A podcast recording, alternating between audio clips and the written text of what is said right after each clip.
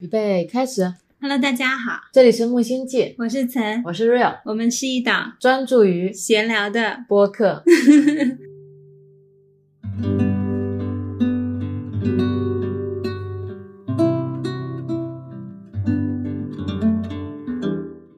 天还是九月五号，现在是晚上七点四十分，嗯，我们俩已经吃完晚饭了，下楼溜达了一圈，被台风吹得有点冷，我感觉要被它淹没了。被什么淹没？台风啊，台风还好吧？看到没雨了，陈就很激动，对啊，然后我们就下楼去扔那个垃圾用我们的垃圾袋，就被台风吹得够呛。超级超级舒服，感觉有一种秋天的味道。天空上面还泛着红红的光，但是因为太冷了，我们俩又穿着居家服，就没有走出去。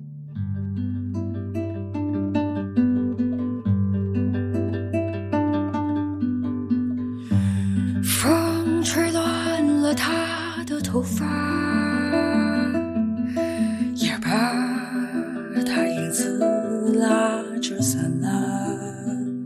今天大家听到的会是特别不一样的一个系列的开端。本来我们是专注于闲聊嘛，这也算是闲聊的一个范畴。我已经准备好拓展我的边界了，你们呢？大家要是晚上有点害怕，就可以不用听，因为我这个人对这些事情就还比较觉得是一个正常的现象。我就是不相信。嗯，给大家科普一下，我们这个系列要聊的会超出既有认知边界的一些事情，比如说，比如说一些灵异事件啊，嗯，然后一些怪力乱谈，哦，我喜欢这个名字，我们这个叫怪力乱谈，好不好？嗯，总之就是一些我没听说过的事情。可能会讲一些神神叨叨的事情，然后一些能量，一些松果体、第三眼，七脉轮，还有一些灵异事件，还有包括像百慕大三角洲等等之类的，我原来非常感兴趣的东西。都是一些我原来不感兴趣的东西。我以前好像没有特别想要把这些去归类，正好录这个系列的播客也算对我就是在这方面的一些知识体系进行一些整理。我就是当做拓宽我自己的边界。此处 at Candy，你准备好了吗？大家如果胆子小，可以白天听。对，但其实我应该会讲的不太恐怖吧，我不是一个擅长制造恐怖气氛的人，嗯所以在讲一些别人的灵异事件或者灵异传闻的时候，我觉得应该不会觉得很恐怖吧。如果大家有觉得恐怖，可以在下面留言给我。不用担心恐怖，我会第一个先掐掉的。而且像我可能会不合时宜的提出一些非常打断气氛的问题。对我就是主要能回答 real 的问题就可以了，因为他的问题我经常会接不上。这个系列的话，我就希望每期讲一个灵异故事或者一个我们感兴趣的话题。我特别对第三眼感兴趣，希望下一期可以聊。下一期就聊这个了吗？你今天选了好多个其他的一些事情呢。嗯，下期再说吧。嗯，嗯，然后希望整体的时长也不要太长。大家不好受惊吓是吧？嗯，好的。我在很早的时候，应该是三四年前吧，我有一阵子非常非常迷灵异综艺，而且我那个时候没有把它定义成灵异综艺。灵异综艺这个词语是我去年的时候才接触到的，我原来一直把它定义成灵异的纪录片，因为他们大多数是会有主持人去探灵啦，去一些有灵异传说的地方去探险，一般是这样的节目。就跟咒差不多嘛，几个年轻人跑去一些有故事的地方探故事。开始想要分享这些内容的时候，去回顾自己原先看过的那一些综艺，发现我好像在看这些综艺的时候都没有想过它的真假。就像我昨天跟你说，像我小时候读童话，到现在为止，我从来没有觉得童话故事是假的。到现在为止，你到现在还觉得白雪公主是真的吗？不是，他们在我这里不是一个真或假的定义，不在现在这个时空、现在这个时间里面出现，但并不代表它没有出现过。我是这么去定义它的。所以你的世界真宽广，任何作家笔下的人物都是有他自己的生命力的，在你这里是说得通的。嗯，我创造出来的角色，我写出来了以后，他就不受我控制了。很多作家都是这么说的。他在我这里可能在另一个世界在生长。今天在整理的时候呢，又回看了一个综艺节目，是我最早看的，它叫《有限怪谈》，是来自香港的一个灵异综艺，然后是九六年首播的，也是香港非常长寿的节目之一。年纪跟我差不多大嘞，你这么小，最后一期是在二零二一年的时候结束的。在这个过程当中呢，他们有换了很多的一些主持人，其中有一个主持人叫梁思浩，是一个男生，他担任了有十年。但我最喜欢的他其中某一段也是他主持的，因为他给我一种非常勇敢，然后非常值得信赖的感觉，没有觉得他在这整个综艺过程当中有一种恐惧感。所以每次在看他的主持的这一段节目的时候，都是给我一种很平静的感受。经常看这些节目会在晚上十一二点看，十一二点看灵异片，我不是专门为了追求那种灵恐怖气氛异啊、才在那个点看，是因为我们以前上班的，你有空了就是那个点。但你以前不把它当综艺看的，把它当纪录片看的，对你有看过这类的综艺吗？没有。你跟我看过《通灵之战》，对，跟你一起看，我就觉得它无比我就觉得无聊它，我就觉得它漏洞百出。我是会带这种眼光去看的，是是，会看它会不会有哪个地方不合理。在我这里他们都可以合理，但是有一些人技术太差。《通灵之战》是另一档综艺，是俄罗斯的，对我来说更像是灵媒的工作，它会有各类的 case 去测试灵媒，更多的感觉是那样子。像怪谈呢，对我来说更多像是一个介绍，就是他会介绍很多灵异的传闻，然后去到那个地方。所以我比较感兴趣的，以前可能是一些像埃及神话、希腊神话这种，像之前看自说自话的总裁，嗯，还有老高和小猪也看过一点，就他们会讲一些。玛雅文明啊，对对对，呃，这些我就还蛮感兴趣的。但是真的像灵异故事，我很少看。小时候听，呃，就是跟姐姐们待在一起的时候，他们会偶尔讲几个恐怖故事吓吓你嘛，什么红马甲的故事啊、背靠背的之类的这种，你听听也觉得嗯有点吓人的，晚上睡觉脚都不敢伸到床外面去那种。这样吗？我是因为小时候在外婆家乡下没有路灯的，就经常会黑。跟我弟弟在一起的时候，他们就经常会有讲会有阿飘，会有鬼嘛。然后我那个时候就觉得说，那它是什么？是为什么会给我造成一种很恐惧的感觉？我就会很想了解它，很想知道他们的世界是怎么样的。但我又不是那种精通的第三眼的人，所以我其实是没有这个能力看见他们的。那怪谈对我来说，有时候他在讲的那一些现象，我了解一下，哦，原来在那个世界可能会有这样这样的现象。有一段时间呢，节目都会带一个法师，那个法师其实主要作用就是，当你出现这样状态的时候，那个法师会给你解咒啊，或者是给你驱鬼啦。那我就会看一下，哦，他们可能会用这样的一些方式，像是一种你知道紧急自救手册，就是你如果万一真的遇到这样的现象，有一个警钟，就是你有可能是遇到了，那你遇到了，你可能可以这样做，可能可以那样做。所以你在看其他系列的恐怖片也好，呃，一些鬼故事的场景的描述也好，你是更容易能理解他们在表达些什么。嗯，也是他们这个节目最早带给我的一些很多新的知识。在没看这个节目之前，我是有很多现象是不知道的。我到现在也不知道，我以前对鬼怪的理解就是它是存在在恐怖片里的。最小小时候看的一些香港的，像《办公室有鬼》啊这些，真的把我吓个半死。看那种赶尸片，你知道吧？我看过，对，很多那种赶尸。看《咒怨》的时候，看到贞子的时候，我不是跟你说过，我们初中看的时候，我就会把它从电视机里面爬出来的那针截下来，做桌面。没有给全班的同学轮流看。他们一开始不敢看，看久了就不害怕了。恐惧源于未知嘛，你就是因为看不清他脸，就觉得特别吓人。那我只要不停的看，不停的看，我就能不害怕了。所以我当时把这些东西都把它等同于人类内心的那种恐惧，对一种你不可掌控、不可知的东西的恐惧。恐怖片很多，你去豆瓣看评分都很低，能超过五分都是不容易的。这样子啊，是因为大家觉得不吓人吗？不吓人，很难拍好，就很难真正的调动你的气氛，然后又让这个事件很真实，或者让这个事件嗯能够就具有一定的剧情性。嗯我很少看到一些真的恐怖片能够打动我的，反而是一些讲人性的恐怖片比较容易打动我，所以我一直对真正有鬼的片子是没有太感冒的。我是从来不会自己主动去看恐怖片的。我通常看恐怖片的场景就只有被朋友要求，就是大家来呀来呀，对大家说我们要一起看，然后一定要拉上窗帘，弄很黑的场景，因为我就是不太喜欢那种被音乐创造出来恐怖氛围。我是觉得很多时候大家这样是要营造一种刺激感，就跟你去蹦极、跟你去做极限运动一样的，它要让你刺激你神经的那种紧张性。但我不需要这种刺激，对我觉得我生活没必要去追寻这样的刺激，所以我也不会说特地要看一个恐怖片来来让自己情绪有地方可以去。看别的片子对我的来说收获是更大的，很多时候都不知道在恐怖片里除了恐惧以外，我能收获什么。我有时候在恐怖片里面是想搜集一些想象力，就像我看科幻片，我想他们能填补对外星世界的一些想象，然后我想看看他们脑洞有多大，嗯，但是好像就是那样子恐怖片很多时候在我这里就是很多怨念，啊，对，都是一都是些恨。挥之不去的一些负面情绪。但《聊斋》是有爱的，对吗？《聊斋》也可以算恐怖片吗？聊斋算啊，《聊斋》里面是倩女幽魂，对有爱的那就跟那个《新白娘子传奇》一样。啊，他们这种算妖，嗯，我们古时候的这种妖其实是还是带有情感，是很多他们都是渴望成为人的，所以在这部分跟已经是人的再变成鬼的又不太一样。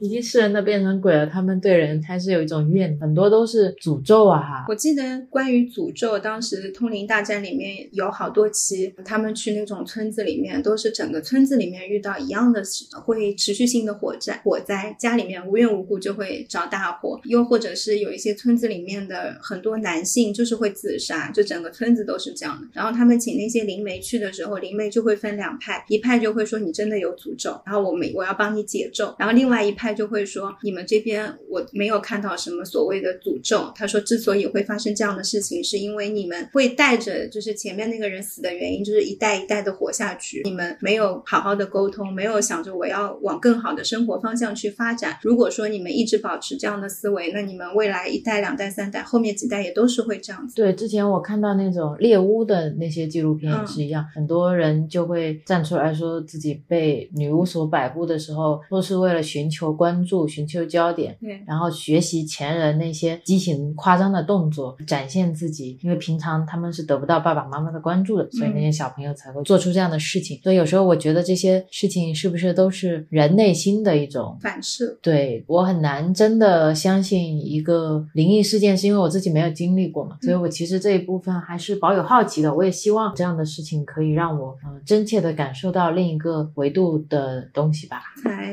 说的关于人性可能比另一个世界更可怕嘛，我就想到我刚刚复看那个日本那期节目的时候，主持人就问一个日本的女孩子，在日本有没有遇到过什么灵异事件啊？你觉得灵异事件可不可怕嘛？然后那个女生说，我觉得喝醉酒就酗酒的那些中年男子更可怕。是啊，就很多有暴力倾向的，对或者有一些有极端情绪的，他们会用一些暴力手段来宣泄自己的人，就往往更可怕。这个是你在现实生活当中都不需要超能力，你就会遇到的。讲回这个节目，《有线怪谈》它一共出了九代，九季的意思吗？类似吧，每一代都会有自己不同的主题跟风格，节目形式也会不一样。比较早期的时候，它是会有其他的主持人，就比如说找那些女生，然后去坟场探灵，女生就会一个人进坟场举行一些招魂仪式，然后就被吓死了。真的死了不是就是吓死？就是被吓哭，通过对讲机去呼叫那些在外面的男生，因为整个摄制组可能大部分都是男生，拍他不应该要在坟场里面跟他一起吗？他们会让他自己带一个摄像机进去，为因为什么不能跟他一起进去？他们会说，因为人太多了，然后阳气太足了，就容易看不到。所以阳气只有男生才有吗？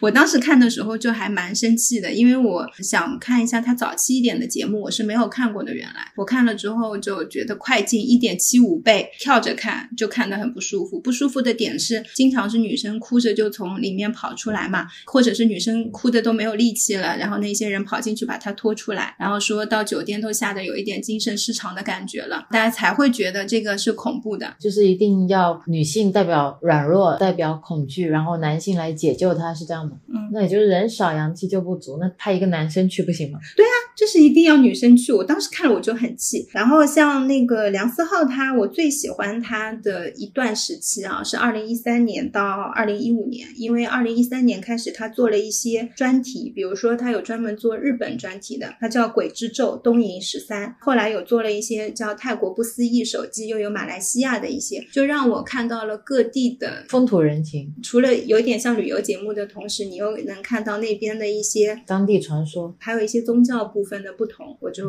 还蛮喜欢看的。节目时长也不是很长，一般四十分钟一个小时左右。我都是掐头去尾的，因为前面他会讲解，最后又会回顾，我只要看中间现场。二零一五年开启了一个新的栏目，叫“大逆北道”，逆就是逆反的逆，大逆北道，它开始讲国内的一些灵异事时间，到中国了，然后主要是讲重庆比较有名的呢，红衣男孩、第一鬼村叫封门村，还有黄河水鬼这一类的。但是拍完《重庆男孩》之后，后来好像就停播了。今天还跟你说我看过印象很深刻的一些事情，我在问你的，就比如说像台南杏林医院、高雄有一个猛鬼游乐场，还有日本富士山的酒店奇怪事件、日本自杀森林、明野剧场。问号问号问号，曾 指着这些问我有没有哪个听过的、看过的，我说没有，他说有没有哪个感兴趣的，我就看了看标题，还都挺感兴趣的。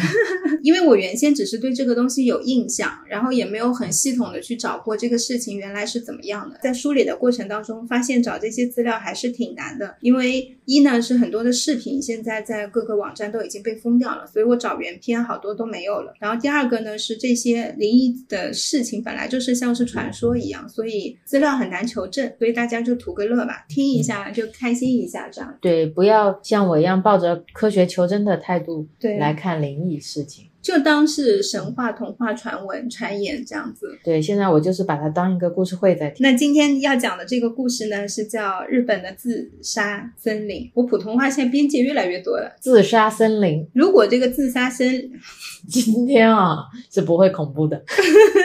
日本自杀森林呢，又叫青木原树海。那你就叫这个吧。如果我说青木原树海，很多人是没听过的，但是你提自杀森林呢，很多人都是听过的。这个地方呢，它坐落在富士山的脚下，地形是特别复杂的。通过卫星的遥感会发现，它这个青木原是位于富士山的西南方向，是呈一个半月状。青木原，青木原什么全称？青木原树海，树是哪个树？树木的树。树就是青木原一片树海的意思吗？嗯嗯，名字挺好听的。就是蛮浪漫的感觉。地质资料显示呢，它因为里面富含铁矿，是属于富士山喷发的一个岩浆地带。因为火山的熔岩磁场作用会让罗盘指南针是在里面是没有办法作用的。本身这个磁场就是比较特殊，同时呢，它里面全部都是树林嘛，整个树都长得非常的高，树都长得差不多，所以人在里面就非常容易失去方向感，会迷路。像《怪奇物语》的里面的那些树树林一对样，，很多人就觉得走来走去都都是一模一样的树，遇到了鬼打墙，然后很灵异的事件，其实可能本身就是它的地形关系影响。所有的人进去了之后，就只能用最原始的方法带绳子。比如说，我要到丛林的深处，我就要带好多卷，然后每一棵树上还要打结，到一段距离打结打结，然后才能走出来。警方还在森林路口专门立了个牌子，我今天在视频里也看到了，珍惜生命。专门这个森林很多地方都是会有的。这个森林它有一个传说，在战前住在附近的居民因为生活的困苦、饥寒交迫，为了生活，他们会将出生的婴孩和老人家就会遗弃在树林里面，很多弃婴都会在树林里面活活饿死，就会觉得他积了很多的怨念，觉得比较邪门。当地人呢也会说，他这个地方不是现在叫自杀森林嘛？它的这个名声是追溯到一九六零年代，有一个小说家叫松本清张，他那本小说是叫《浪潮中的宝塔》，也有一些叫波之塔，就两两个名字都有。书中的女主角在最后的时候，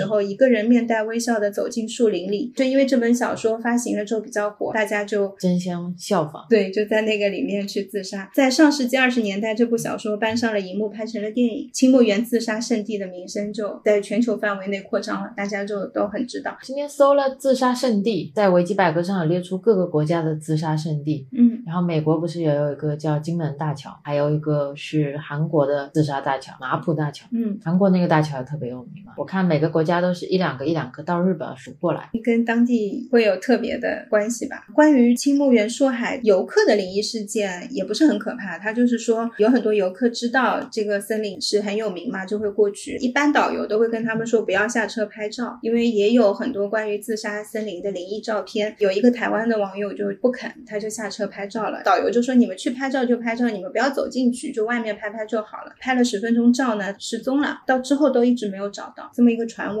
但这个也很难保，因为那个森林走进去，稍微往里走一点就容易走不出来。今天是看了《有线怪谈》归属于东瀛十三系列里面的一块，然后总共是大概有五集都在讲自杀森林的故事。摄制组去拍是因为他们的法师叫简传信，简单的简，简传信也是跟了他们好多期的一个师傅。他收到一个个案，有一个香港人，他嫁去了日本，他跟他的朋友一起去自杀森林那边玩，玩完了之后呢，在两年内发现他一起去玩的这一些朋友都相继的死了，其中还有一个人是现在还是双目失明，在生病，在动手术，然后说回来之后性情大变。他自己呢，本来是一个模特，长得也比较漂亮，在两年内肉眼可见的衰老，同时身体很差。他因为看到身边朋友都这样子嘛，他就会觉得可能是一种诅咒。再加上他在那边玩的时候有拍了一些照片，这些照片不仅限于自杀森林，他也有就是在其他地方拍的照片，包括他在家里拍的照片，都有看到一些异象，比如说有多一只手啦，或者是嗯有别人的脸。他给自己家孩子拍照片，孩子在一个没有开的电视机前面，电视机的反光就能看到一个穿和服的日本女女子，这样说的我毛毛的。啊，这个很毛吗？还好，这是一种意象。但是很多人对于这种照片拍摄出来的灵异现象嘛，就会觉得相机可能是单向的失灵嘛。如果你老用这部相机拍，可能相机有什么问题，或者当时的光学，也有人有这样的说法。只是因为他有一本相册，就这种照片太多了，基本上他在日本留下来的，他们那些人合在一起的合照都有，他就当时拿出来给节目组看。那你看到那些照片本片了吗？从摄像机上面看到了那些照片镜头，所以真的是有一些奇奇怪怪的东西吗？嗯，是的，就是我是看见了，能看得清楚吗？能看得清楚，是一个暗影，但是你在像电视机那样的屏幕上面是容易看得见的。嗯，我想起《怪奇物语》里面，我有妈妈看到的那个啊照片，对照片里面的大魔王，对嗯，还有之前 Jonathan 拍到的 Nancy 的好朋友背后站着，我现在能想象出来的就是那个样子。怪谈，因为节目组一直在搜集这种案例嘛，他就把照片翻拍了之后发给他们。那怪谈看到了，就还蛮有兴趣的，然后就跟他初步聊了一下，就去了日本。其实去日本本来就是去找他的，找他是为了看一下能不能帮他去解咒。节目组是说，当时觉得自杀森林里面每年有这么多人在里面自杀，肯定会有很多的怨气嘛。那个师傅就说，如果有机会的话，可以给这些人化解一下他们的怨念，让他们能够去投胎听起来好真实哦，啊。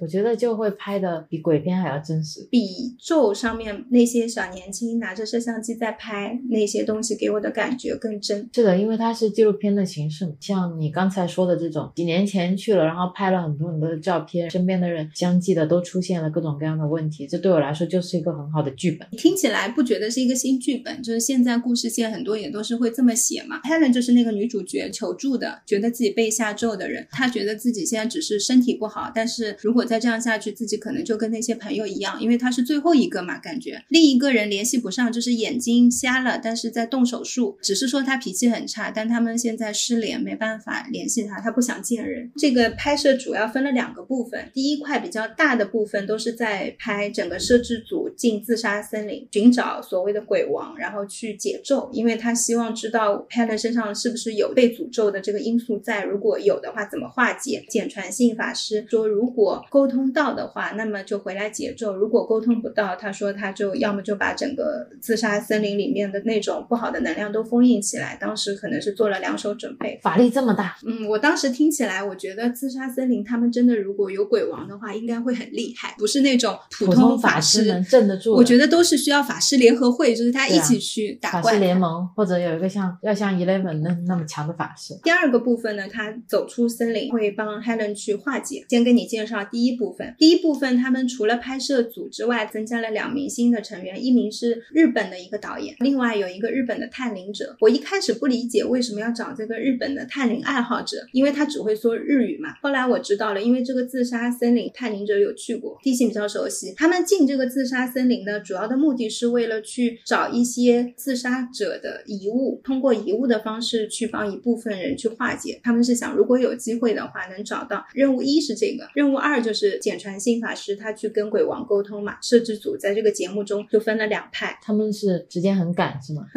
要 分两组。要上山的时候是两下午两点多，当时他们说，因为一方面是比较晚，另外一方面日本政府在拍摄的前一年就已经禁止大家进去拍摄了，他们觉得有点过度宣传这里，不希望有更多的自杀者跑到这边来自杀，希望大家珍惜生命。节目组不是在合规的情况下进去拍的，他们就想，那如果是这样的话，万一有守灵人什么的，就会阻止他们。所以一开始是分 A、B 两组，就有比较大的几率能够有一组进去，是这么想的。结果走着走着，大家沟通了一下，发现根本没有人管的。谁会到这里来管？吓都吓死了。他们会要大概走一个小时左右，走到一片禁忌地，那一片才会真的有线拦起来，感觉你要进入森林的核心地带的一个入口。到了入口之后，因为两边的人都有不同的任务嘛，所以他们还是分开走。日本探灵者是跟主持人一起进去的，去找遗物，因为他以前见过人的头骨啦、骨头什么的，他还觉得进去之后往右边走比较有几率遇到。像简传信师傅的话，他就随自己的感觉，然后他要去找有可能跟大魔王沟通的地方。然后我形容一下那一片森林，我看到很厚很厚的积雪，里面都是一模一样的树，但是明显你会觉得他走进禁忌的地带之后，那个雪会特别厚，因为没有人走的那些树会因为积雪而压倒，压倒了之后就会形成一种树洞，但是看不见下面是空的，所以人在走的时候本身也很容易踩空。他们的监制这样摔了一跤。他们第一件找到的死者的遗物是一个上吊人的线，可能是营救的人员啊把它剪断之后把人已经运走了，但是那个线还缠绕在树枝上面。主持人就说：“那我上去把它剪掉。”他就上去把那个绳子剪掉了，拿下来算是第一件找到的东西嘛。他们当时进去的时候只带了三捆线，主持人就说：“因为天色也比较晚了，就是我如果找不到其他的遗物的话，我们就得回来，因为三捆线用完的话会容易迷路，天又晚。”结果到第三捆线用完的时候，他们没有找到其他的东西。他当时就觉得有点遗憾吧，对着天空讲：“他说你们有没有人是想要我找到你们的遗物，帮你们化解的？”后来这个时候天空中就出现了一只很小很小蓝色的鸟，摄像机也是拍到的。那鸟就一直在距离他们线用完不远处的一个小雪堆上面飞来飞去。主持人就说对着那只鸟说：“你是不是想要带领我们去找到一些东西嘛？”这鸟就还在雪堆上飞来飞去，很近。他走过去之后，一开始那只鸟没有飞走，站在一个雪堆的树上面。主持人就往雪堆那边挖嘛，然后导演就提醒他，就说：“你不要用手挖，因为你不知道里面是什么。”他们带了很小的那种园艺铲，就拿园艺铲稍微挖了一下，就挖出一件衣服，然后那只鸟就飞走了。在那一块地方，最后是挖出了两件衣服跟一个背包。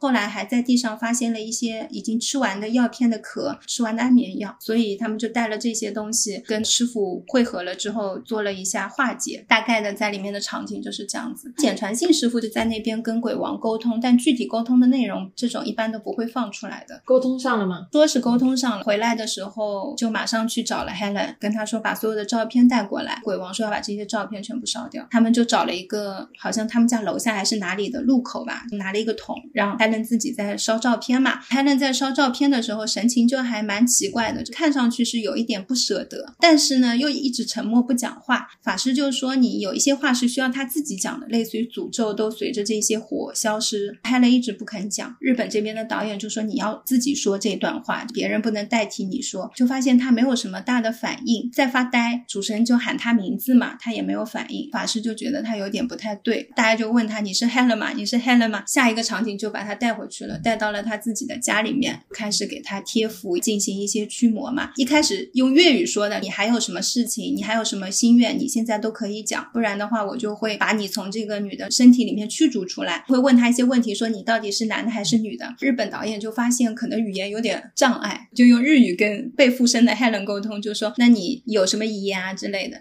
Helen 就很冷的说没有。他说你是男的女的，然后他说不重要，也很少说话。师傅就说如果你再这样的话，我就会把你驱逐出去。他本来可能想你还有一些未尽的事情或未尽的遗愿，现在也是一个出口可以说嘛。开始进行一些法事，第一层法事做完的时候，Helen 好像是已经回来了。他们还问他你是 Helen 吗？他回答了一下，他说嗯。大家还要判断他是不是真的回来了。他们说有时候被附身的时候也会比较坏，会骗你一下。后来反正 Helen 喝了符水之后就好了。最后的落脚点是回来之后又有回访了 Helen 的情况，然后他说他最近身体也比较好，也睡得好了，因为原来睡不好嘛。之前 Helen 也有被带去去找其他的法师，想看一下是不是可以解咒啊什么的。要带去的时候，Helen 自己就拒绝了，他就说那个法师是骗子。他说其实往往出现这样情况的时候，就如果作为身边家里人，就会要特别注意，因为有可能在说话的不是他。大概整体的故事就是这样子，没有很怕人吧？蛮毛的呀，我觉得啊，很毛吗？我看下来还好。我这里面最不能理解的就是，成为了鬼以后，你也还是得学英语，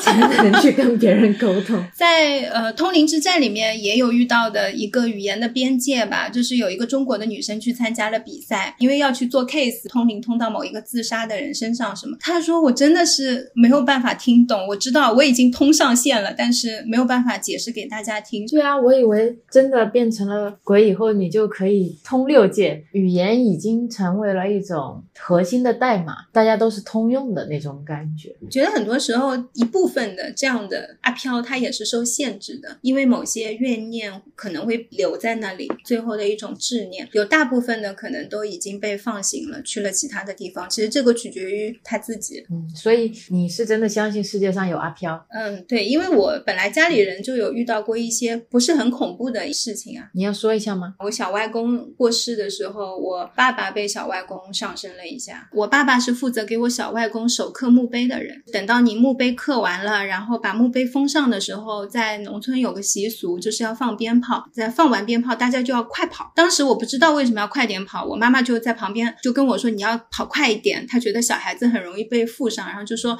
不然的话，小外公可能会找你。”然后我就跟我弟弟跑很快在前面嘛，我们是第一个跑下山的。跑下山之后呢，就老等不来我爸爸，我妈妈也来。妈妈就说：“你爸爸是不是太胖了，走不动？又是山路嘛，可能慢一点下来。”结果爸爸下来的时候就已经是被我舅舅他们扶着了。我妈妈就以为出什么事情摔到啦什么的，爸爸就也不说话，整个人是那种感觉有一点迷迷糊糊状态的。大家都在问他你怎么了怎么了？然后我外婆看见了，我外婆说是不是被你小外公附上了？我当时也不懂什么叫被我小外公附上了，大家就把他抬回房间，爸爸就坐在椅子上面比了个耶抽烟的动作。爸爸是从来不抽烟，而且是我很确定他是不会抽烟的。当时他比出这个动作，我妈妈在那边就没看懂。我妈说你爸爸怎么回事啊？就问我外婆。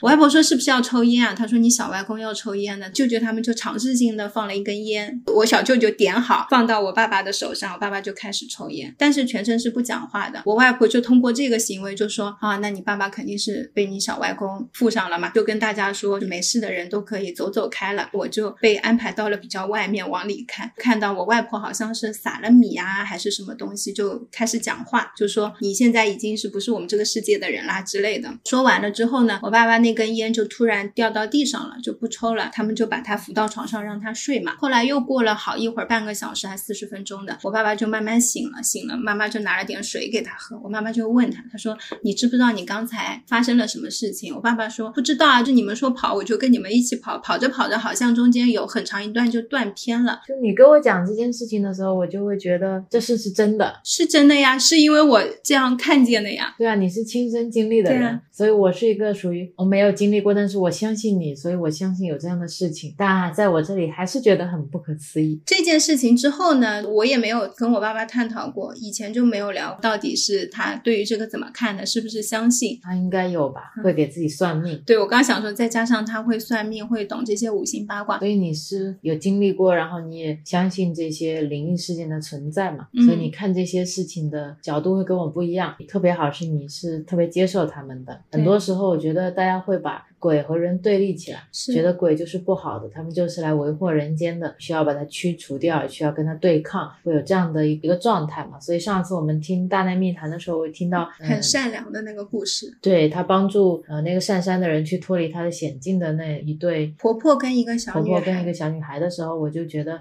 是我们自己狭隘了，去人为的用恐惧跟他们相处。对我对自己会说，就是有时候你遇到很害怕的事情的时候，不是说要强迫自己勇敢，而是你的这一份恐惧是会像亨瑞一样，要说怪奇物语会比较容易比喻，就像亨瑞一样，他们是以恐惧为食，你的害怕可能会让他们变得更强大。也可能他们也会更害怕，然后做出了一些偏激的事情。对，就像你不小心踩到了蛇，可能蛇本来不想咬你的，这是因为你踩到它了，它会先启动自我保护。所以有时候我们如果是恰巧遇到这样的事情，可能只是一个能量层面的一种交互吧，不小心碰到了，大家都说 OK 没事没事过去了。就像你外婆对非常镇定的去处理这件事情。我外婆家的那种事情，就很多发生在我外公身上的也有，都是还蛮奇特的事情。我觉得你刚才看待灵异事件的角度是特别好的。我们其实现在看待太多事情都是对抗的，非黑即白，非真即假，他一定是要伤害我。就有时候怀着一份善心啊去看待这些，也还蛮不错的嘛。我今天在搜的时候，后面的才有一点点对我来说就是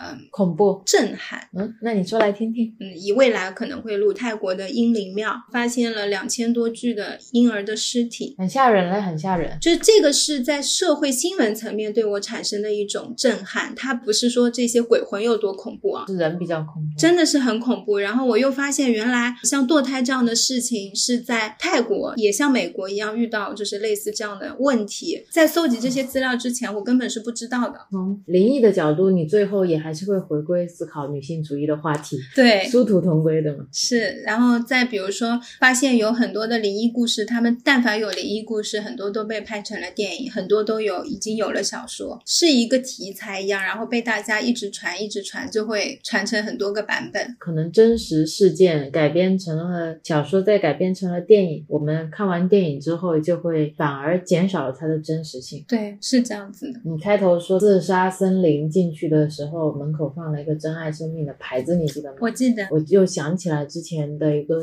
拿一个设计奖的那个设计，韩国首尔的马浦大桥嘛，自杀圣地之一。因为零七年到一二年有超过一百个人在那座桥上去跳桥自杀嘛，所以就把它叫自杀大桥。然后为了防止更多的人自杀，就是让自杀者有勇气活下去，首尔市政府、三星保险还有一个广告公司就一起合作，把它做做了一个广告计划，叫“生命之桥”，是一个公益广告，户外公益广告。我给你看它有多么多么多有爱的举动，比如说，如果有人经过大桥的晚上，就会有灯亮起来，然后会出现各种温馨的话语，说“你还好吗？你吃饭了吗？”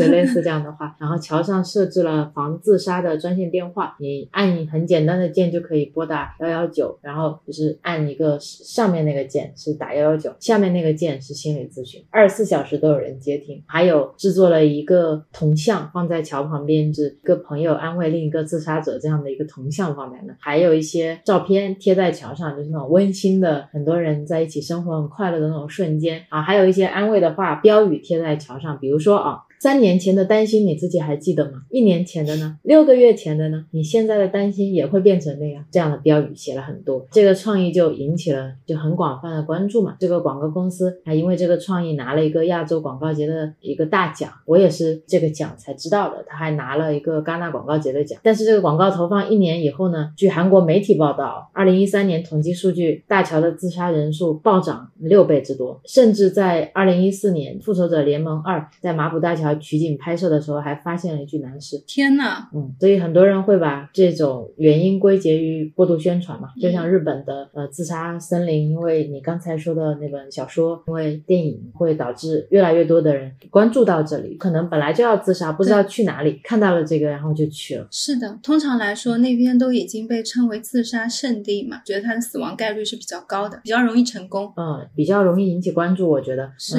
而且他设置的这些东西都让我觉得好。积累是你没有办法真正触及到他的内心，获得帮助。我觉得是游客去拍照的这种感觉。是是是。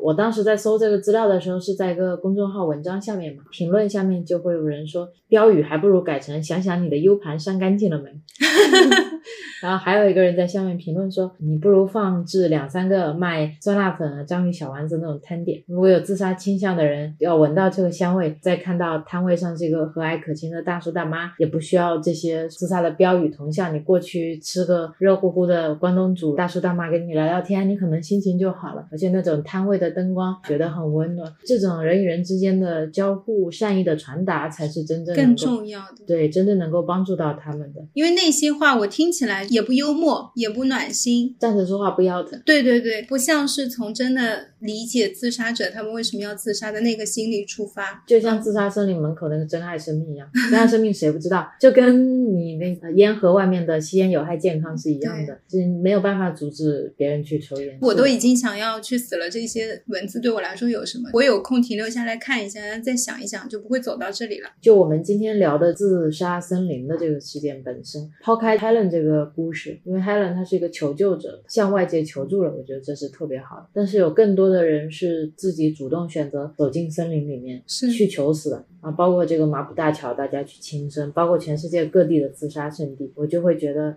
自杀是每天都在发生的事情，是是，在不同的地方上演，有的地方多，有的地方少嘛。很多时候是需要去关注这些社会性的人为什么会自杀，然后为什么日本的自杀圣地特别多，就日本的社会价值倾向，然后他们的国民性格，他们的一些社会文化现象，觉得都是跟这个特别有关系的。是因为他们的性格本身比较内敛嘛，虽然不能统一概括，但是我觉得他们内心是敏感又脆弱的。是的，因为很多东西你不能表达，你只能放在心里面想，那在这个中间就有很大的 gap 了，然后你内心会积聚更多的东西。我还记得我们在日本玩的时候，晚上居酒屋里面，他们就会在那边大声说笑，大声聊天。他们很多时候会在扮演一个社会要你扮演的角色，对比如说一个母亲的角色，一个父亲、丈夫的角色，一个员工的角色。然后你有一些角色还是你挣脱不掉的。如果你今天是一个母亲的角色，或者是一个妻子的角色，你可能是一辈子都没有办法脱下这个角色的。对，我觉得对他们来说，确实是有很多生命不可承受之重吧。这些我觉得可能是更需要去思考的问题吧。还有很多一些目前科学还在研究，还尚未真的能解决的一些心理疾病。嗯，因为我觉得，如果像我们刚才聊的这些鬼魂，他们都是有一些未尽的怨念，所以他留恋在这个人世间，或者附身在别人身上，去寻求一个出口。那其实应该让他们的怨念在这个人世间解决掉，是而不是遗留下来，然后再到另一个世界去再交互的去解决这个问题，反而更麻烦了。对，就会变成一根绳子。本身你可能去另一个世界就已经是解放，你去到下一段历程了。现在是因为有这样一种未尽未沟通的怨念，然后会把你捆绑在这个世界，但是它又不是这个世界，就会卡在中间的 gap 里。所以我就觉得有一些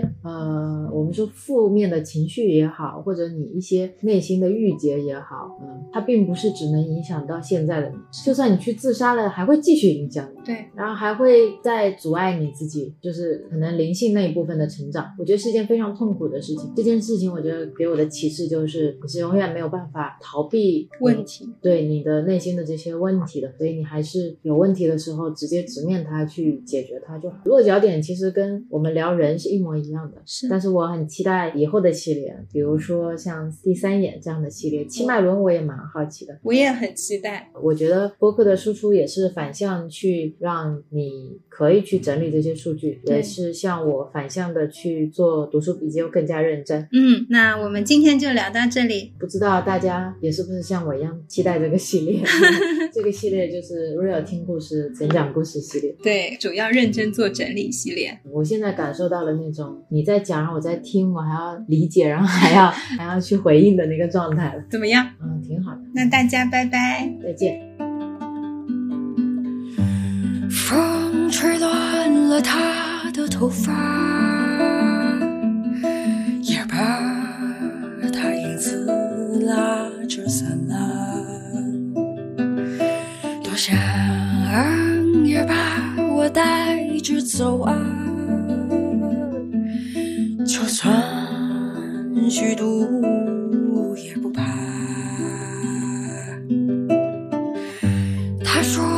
我心里有